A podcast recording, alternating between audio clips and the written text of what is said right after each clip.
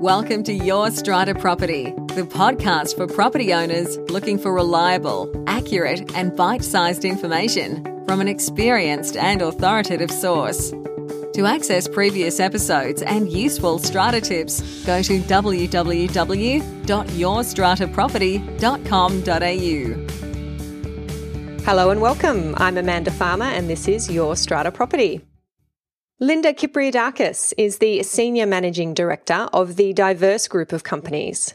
These companies are currently engaged in facilities management contracts with over 30 commercial properties in Queensland, specialising in building management and advocacy services, compliance management and project management of capital works. Lynda is also a director of ABMA, which stands for Australian Building Management Accreditation. ABMA develops and regulates the ABMA Building Management Code. The code is produced and maintained under the direction of the ABMA Independent Review Panel. The primary goal of the ABMA code is to achieve a nationally consistent minimum standard of delivery in building management activities, including compliance with third party contracts, as well as associated acts, standards, regulations, and codes of practice. Today, I am delighted to welcome Lynda Kypriadakis. Welcome, Lynda. Hello, thank you. Great to be here. Such a pleasure to have you, Lynda. And I was talking to you only recently when the ABMA code was being launched down here in New South Wales after a very successful launch in Queensland. And I was just so impressed with your knowledge of the code, your experience in the building management industry. And I thought, Lynda, you have to come on this podcast. We have to share this knowledge. So thank you so much for joining us. Oh, that's great. Thank you. That's very kind. And I'm going to start, Lynda, by asking you to tell us a little bit about how the ABMA code came to be developed. Okay, well, it is a bit of a long story, but um, I'll try and keep it brief. I tend to waffle on when I'm talking about my passion. About five years ago, a group of us here in Queensland got together to discuss issues emerging around compliance and the maintenance of common property. So there were a group, a couple of lawyers and some brokers that sold management rights up here and some consultants around compliance. And and we sort of had a, a whinge fest, I guess, for a few hours. And at the end of it, we all sort of stood there a bit deflated with an accord that issues were arising out of lack of knowledge, mm. lack of training, and nowhere to go to define an objective standard around the maintenance of common property. So we decided to convene another get together about three or four months later, and it was just the same thing. We went round and round in circles. But what we did leave feeling is that at that stage, you know, four or five years ago, there was no facilities management focused training programs available there was certainly no um, guides or assistance around maintenance. So a group of us set about putting together a little guidebook basically for facilities managers. So, you know, I have some staff and I was sick to death of repeating myself. So I thought I'll write this down and and anyway, it grew. And last year, Paul and I got together and we decided, well, let's just make this beneficial for everybody. And we pulled together an independent review panel of about 25 experts mm. in our industry. So this was a cross sectorial collaboration. We had lawyers practicing in both spheres of our space, representing facilities managers or others representing, you know, community bodies corporate. We also had representation from all the major membership associations like the SCA and ARAMA and um, the Chinese Building Managers Association called Australian Property Managers Alliance and mm. Build Service Contractors Association. We had 25 odd people. So we provided a manuscript, a draft of about 300 pages. And yeah, we worked for about two months and harvested feedback. And then we edited, pulled bits out, put bits in. And lo and behold, we had the first edition of the ABMA building management code, which mm. we published on the 1st of January this year. It's amazing that you were able to do so much with so many and involving so many experts from different sectors in such a short space of time. I think it's amazing. And I've seen the finished product, the code and how lengthy it is, how detailed it is, and how spot on it is, I must say. And, you know, hats off to you and to Paul Cooper to have put all of that together so quickly. Well, as I said, it, it, has been going on for some time. So the, I mean, the the guiding principles in the building management code are universal around the world. It's exactly the same guiding principle to maintain the common property of any you know, any building anywhere in the world. But we now have state specific codes because obviously each state has state has different state legislation. Mm. So, yeah, the tricky bit is just interpreting the legislation in a way that we can practically use it on a committee, really. Yes. And I suppose the code is for building managers, for strata managers, for committee members, and for owners. Is that right? Absolutely. It's for anybody who's involved in the maintenance of common property. So if you're a strata manager coordinating and arranging quotes and service contractors, you need the code. If mm. you are a mum and dad unit owner in apartment 501, you need the code. If you're sitting on an owners corporation executive committee or a, a body corporate committee, you need the code. If you're a facilities manager or a handyman, building manager, this is your go to reference guide for your industry. Mm.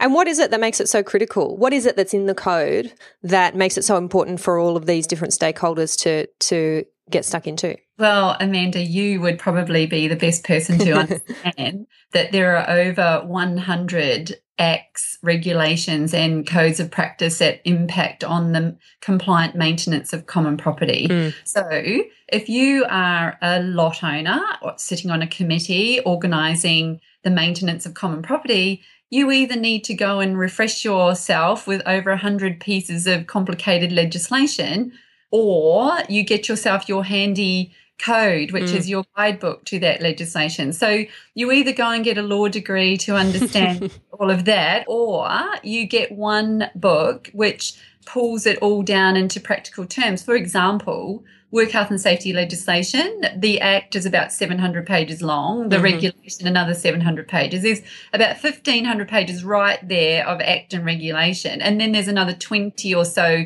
codes of practice. So for mum and dad sitting on the committee working out what their obligations are and how to discharge those obligations under work health and safety legislation, the reality is that there's only about seven or eight actions that you need to take and keep records of. Mm. But what are we going to do? Spend a year reading complex legislation, trying to think how we could practically take action to discharge our obligations? No, just go to the 17 of the ABMA Building Management Code. These are the few things you have to do, and you have to keep doing them in right. this format. And yeah, so yeah it easy for everybody. Great. And the code has been in use, I suppose, up in Queensland for a little while now, I think. Is that right? Yes. Yes, well, we published it and got subscriptions underway Fab. January this year. So yes, we're we're promoting it here. It's been a fabulous uptake in Queensland. It's been unanimously embraced by all factions of our mm. sector. It's uh, we we do get people who are a bit confused about what it's all about, but once they understand and we give them a little explanation, it's uh, it's just a no brainer. It's so easy for. Mm. And have you got any stories about some buildings or some managers up there in Queensland or anywhere else who have been using the code and have been doing it successfully? What are some success stories? Well, Amanda, I could go on all day with the stories, but I'll tell you the stories from this week. So that so okay, wow. so this week, I had a building manager calling in a panic the Work Health and Safety Department had issued the body corporate up here in Brisbane with an improvement notice for failure to provide a documented safe system of work for the common property. They were in a, oh, what do we do? What do we do? And I said, well, chapter 17 of the ABMA Building Management Code, you need to do these things. So within two days, the committee and the building manager were able to work via, they subscribed, they got their code delivered to them in the post the next day and they sent a draft to me to review of their safe system of work two days later and bang off that a couple of tweaks here and there and off they went so that mm. was one example i had a, another young fellow he's just purchased his first set of management rights here in queensland uh-huh. and he wanted to develop and implement a building management plan for the scheme that he's now working on so the abma code is actually a recipe for how to develop a site specific building management plan. So he was just asking about the ABMA templates that we have for building management plans. So there was another day today. Mm-hmm. I had a phone call yesterday afternoon, a chairperson for a body corporate committee here in, in Brisbane again. He was letting me know that the facilities management arrangements they'd had for three years with one service contractor were coming to an end. And he wanted to understand what intellectual property records and so on and so forth should be harvested from the outgoing facilities manager to hand over to the incoming facilities manager. Mm. So I referred him to chapter five of the Building Management Code, which lists all of the documents that committees should be ensuring are going from one service contractor to another service contractor. So Great. look, the list goes on and on. It's just a day to day reference guide. Yeah, sounds like it. As you travel around the country and you're introducing the code to the different states, are there any misconceptions about what people think the code is and it isn't? So, you know, now's your chance to clear those up. Of course, there's that, you know, there's as many perceptions on things as there are humans in the world, I find. Yeah. But one of the common misconceptions is that there is a, a belief or a fear that the ABMA Building Management Code may be introducing new standards.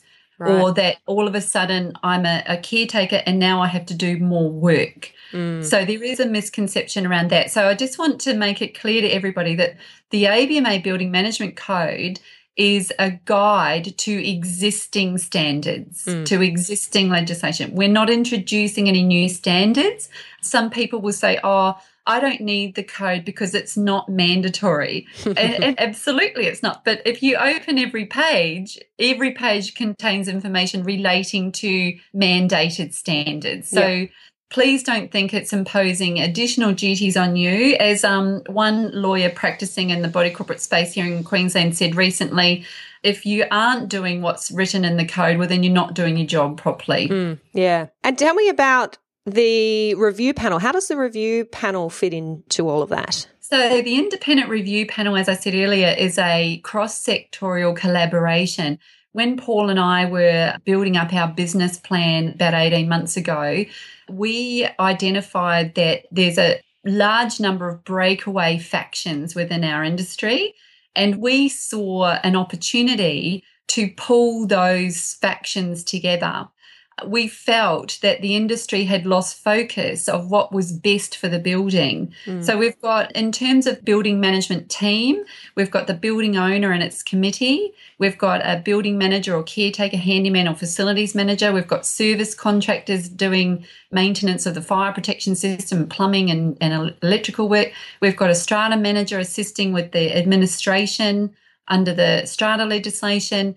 We've got from time to time lawyers, sinking fund forecasters, project managers, engineers. There's a big group of people. Mm. We were finding that there was a tendency for the stakeholders in the building management plan to be a little bit self focused. Mm-hmm. So we wanted to restore the focus back onto what is best for the building what is sustainably the best thing for the building and the investment that we all rely on at the end of the day. So we thought that the only way to engage all stakeholders was to form a group where the upper echelons of each faction could be invited to contribute. So that's the very first thing we did. So we thought, well, let's get the body corporate lawyers in, let's get the building manager lawyers in, let's get all the industry associations. And we had seven or eight lawyers in the same room, which is really all getting along, I hope. all getting along swimmingly. And so we're quite proud to say that we now routinely are able to bring together various not factions but sections of mm. the industry and some of the things we're working on are, are really dependent on these factions collaborating mm-hmm. for example the abma we see ourselves as a regulatory bridge we bridge the gap. So yes. when there's a change to the fire legislation or Australian standards around maintenance of fire protection systems, you don't see the regulator giving information to the industry. You fumble around in the dark trying to work it out for yourself. So the ABMA supports the regulatory bodies by dumbing down, no offense, people, just dumbing down complex legislation in ways that make it easy for us. So we need to collaborate with everybody to ensure that the message gets out and we, and we deliberately set about maintaining integrity. We don't have members or we don't sell anything other than the code and we don't take sponsorship. Mm. So we're completely independent. Mm, we want to, yes, we are the impartial voice of the whole industry. Mm. And we only deal with what's best for the building and what can be justified under legislation. Mm. So, Lynda, there's probably some listeners wondering, of course, how they can get their hands on a copy of this code. What states is the code covering at the moment? Whereabouts? Which of our listeners in which state are going to get some use out of the code? Can you just fill those gaps in for us? Sure. Look, we we did our test area in Queensland, so we have a hard copy version of the ABMA Building Management Code available. Purchases are very easily done online with a credit card. You can purchase an e version, just a digital version if hard copy is not your thing, or you can purchase both the digital version and the hard copy here in Queensland. We now have released the e version, the digital version of the New South Wales edition and the Victorian edition. Oh, great. They're available. We won't print hard copies until 2017. This is an annual renewal. I should tell our listeners mm-hmm. that um, the Building Management Code is an annual subscription because legislation changes, you know, like mm, sure does. really. so, um, in order to keep up with all of that, we publish a new edition on the 1st of January every year. So, we will have hard copies and digital copies of the 2017 version for the whole of Australia, for every state and territory in Australia available around December this year. But if you want to go straight away now and start benefiting from mm. the guidelines in New South Wales and Victoria, just go on to www.abma.com.au, click on the code order form, your tab, and you can purchase an e version straight away. And Fabulous. Yes, hard copies in Queensland only at the moment. I always ask the guests on the podcast to let us know what the action steps and the quick wins are for our listeners. And I think today this one's a simple one. Go out and grab yourself a copy of the code and yes. have a look through. Well, that is definitely the first thing to do. Equip yourself. It's instant. Is one of the wonderful things about our technological age is there's instant access to e-versions of books. But what we're finding is people are really excited to implement the code to enjoy the benefits and efficiencies and, and get their compliance in order mm. as quickly as possible. And it is a daunting document. It's some 500 pages long. So, what we do, we have partnered with training organizations that are doing little half day utilization workshops. Great. So, these are tailored specifically for committee members a trainer will come to your um, your scheme, to your meeting room, to your committee meeting, and just walk you through the utilization of the code. It's so it's relevant to your scheme. So there is a service around um, Australia that we are partnering with trainers to to provide that. It's very cost mm, effective. Mm, good idea. Yeah, and, and, then you get to um, really tailor it to your scheme straight away. Yep, get the most out of it. And is that something that the listeners can find out through your website? You've got the information about the training there as well. Yes, look, we've got more ways of contacting us and you can post So you go on to the website, we've got a free call number, we've got a, a help email, we've got a public comment form, which I wouldn't mind saying, Amanda, that unlike other legislative publications or guidebooks, this is a community document. If you are reading it and you don't agree with something or you're confused or you'd like more information, we have a public comment form where anybody at all can register a comment, recommendation, a suggestion, a question.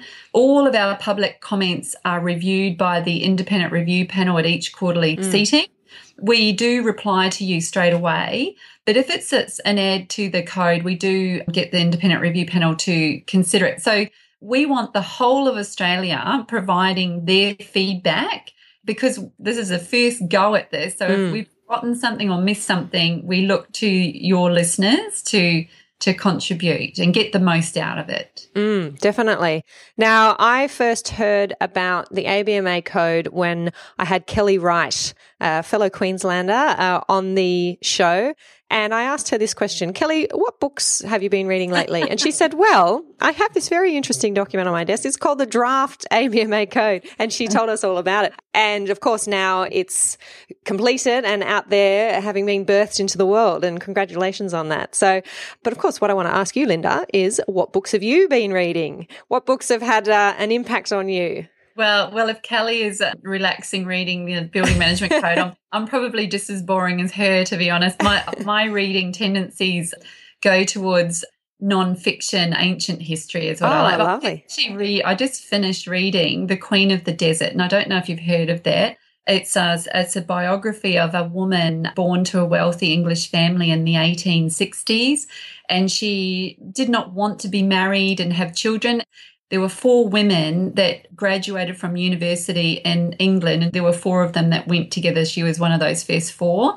And she got a university degree. She actually went to university with T.E. Lawrence. Ah. Lawrence and, yeah, and they went off and um, did quite a bit of work, not together, but they bumped into each other in the Arabian desert where they mapped out landmarks for the First World War and so on and so forth. And Wow. she became very um, powerful in the monarchy of Iraq. And I know this is all very boring, but I love this no, sort of stuff. I love the stories of these women that um, branch out. They follow their hearts. They they defy tradition. Mm. And um, she was highly supported by her dad. And I had a very similar dad that really encouraged me to be a little bit left of center. and I just noticed when I was at a hotel room recently that um, the Queen of the Desert is now a feature film. And Oh, there you Nicole go. Oh, okay. I haven't heard about it. Ah. Gertrude So it's not a very exciting movie, I believe. But we'll read it. the book first. So yes, it's I love the stories of women that are doing something Yeah. different and really enjoying their lives. oh, great. Thank you for sharing that, Lynda. I'll make sure there's a link to that one in the show notes so our listeners can check it out. Now, before we wrap up and say goodbye, anything else you want to add? And how do we find out more about you? Well, listen, I'm just so happy to speak to anybody, and please just go to www.abma.com.au. I'm a bit of a uh, one of those zombie type workaholics, and all I really do is live for my work, and happy to help people in any way that I can. So yes, please don't be shy. Ring me, send me a um, a request on LinkedIn, or just get in touch. Happy to chat to you. Sounds great. Great, great to be here. And thank you so much for chatting with us today, Lynda. I'm sure there are many listeners out there who will be making contact and wanting to learn more about the code. I've seen it. Uh, I highly recommend it as a, a strata lawyer here in New South Wales. Uh, I recommend it to building managers, to committees. Uh, and I know there's a few lawyers up there snatching up copies as well. So go and check it out. Thanks so much for your Thank time, Lynda. It's my pleasure. Thanks for having me. Thank you for listening to Your Strata Property, the podcast which consistently delivers to property owners reliable and accurate information about their strata property. You can access all the information below this episode via the show notes at www.yourstrataproperty.com.au. You can also ask questions in the comments section, which Amanda will answer in her upcoming episodes. How can Amanda help you today?